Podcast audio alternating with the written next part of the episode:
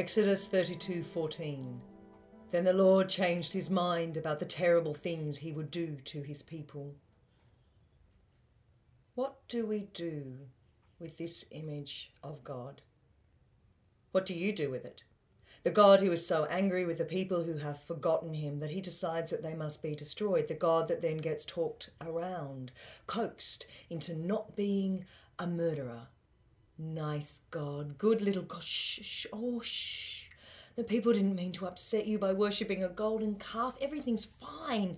We love you the best. You are our favourite. What do we do with this? We all know that the classical understanding of the God from the Judaic Christian tradition is of a God who is all knowing and all powerful and all present and all good. But surely this story runs contrary to this classical understanding. Clearly, the all good part is tricky to reconcile. And what about the all knowing? In the story, we hear that God changed God's mind. But can an all knowing God really change? I mean, is that even possible? I mean, if God knows everything, then he knew that he was going to change because he knew that he was going to be argued out of his wrath because he knows everything, which means that he didn't really change because he already knew how everything was going to turn out anyway. Are you following? But then what happens to free will? I mean, we like free will. Okay, so so how's about we get rid of the all-knowing part?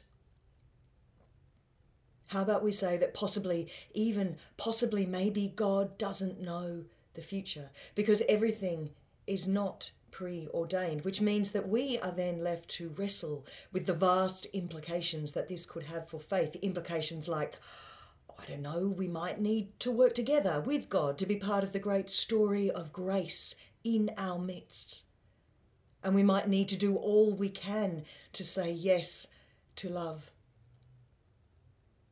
but maybe, maybe because the image of God given to us in this ancient text is not one that resonates with you, maybe none of this seems particularly relevant and it's all just more words, words, words, words from an ancient story from so long ago.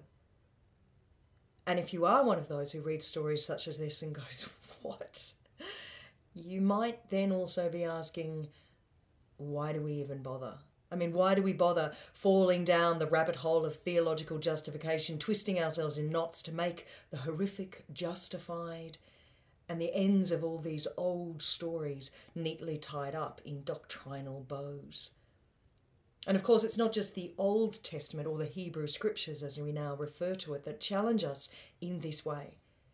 Today's gospel tells us the story, the parable of a king who sends his soldiers to destroy the people because they have refused the invitation to the wedding of his son, and who then invites all the poor people, the good and the bad, to the feast instead, but who then throws one of these poor people into a pit filled with gnashing teeth because he's not wearing the right clothes. And this story finishes with Many are called, but few are chosen. But I don't think that's true. Do you? Does the God that you feel in your heart really condemn some of us to pits of eternal fire and do terrible things to others as a punishment for being idiots? Since I was last with you, a month or so has passed, and the world has witnessed its largest ever gun massacre by an individual. The reports coming out from the States include those Christians who are arguing that this is clearly God's will, falling upon the head of those who don't support Trump. And there are others who are speaking about how they are now fervent believers because God saved them from being mown down. Which is really just a little bit weird because the next logical step is that God didn't save the other 58. And so, what the hell does that mean? And then there are the voices from the Islamic fundamentalists claiming the shooting as their victory, and on and on and on and on.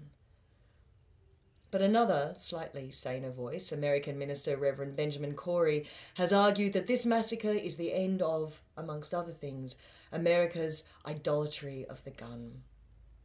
Idolatry, mid 13th century, image of a deity as an object, pagan worship, from the Old French idol, graven image, pagan god, from the Latin idolum, image, from apparition, ghost. Idolatry.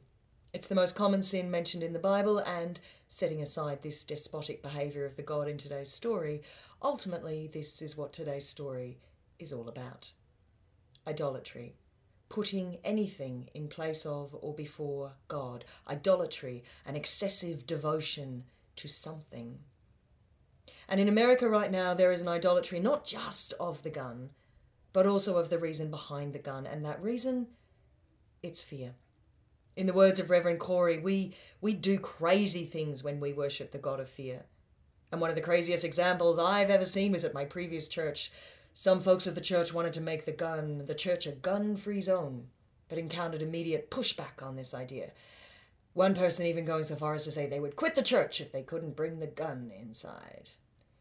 We are literally shooting each other on a daily basis to the point that it's not even shocking anymore. We've created a culture that cultivates fear, worships individual rights, and justifies an endless cycle of violence. And now we're experiencing the consequences of our own sick idolatry. So that's America. But what about us? What do we put before God? Do we also put fear? Is it fear that we put before God? And if it is, then what is it that we fear nationally? The Age newspaper. The sixth asylum seeker to die on Manus Island under Australia's watch last week registered barely a ripple. Rajiv Rajendran, a Tamil refugee who fled Sri Lanka, died in the early hours of Monday, apparently by suicide. Police in Papua New Guinea confirmed the deaths, but it went unremarked upon by the Australian government. Oh, what is it that we fear so much? What is it, dear Australia? For we are a land filled with refugees, and this good land has been our Saviour. Hallelujah. Hallelujah. Oh, we are a land filled with refugees and this good land has been our Saviour. So, refugees, the other, the outcast, the foreigner, that one's clear, that's a clear fear. What else? Pope Francis believes that we have created new idols and that the worship of the ancient golden calf has returned in a new and ruthless guise, in the idolatry of money and the dictatorship of an impersonal economy lacking a truly human purpose.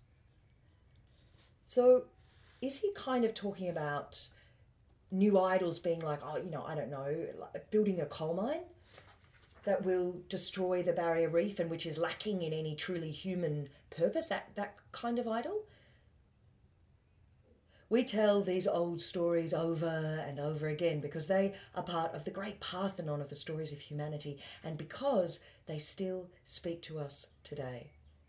Because we are still worshipping false idols, we are still making God in our own image, and even the image of how God is portrayed in these stories is not the truth of who God is. It's just another projection from a group of people in time and place struggling to express their own experience of the living God. And, in this case anyway, they have chosen to project God as a despot and a murderer and a psychopath. A projection to keep us in line, to keep us afraid.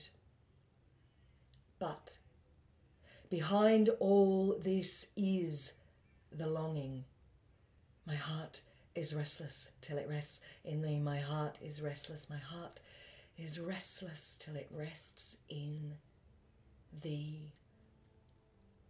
My heart is restless till it rests in thee. The longing to be part of kindness and hope, and a longing to experience the divine in heart and body and community and creation.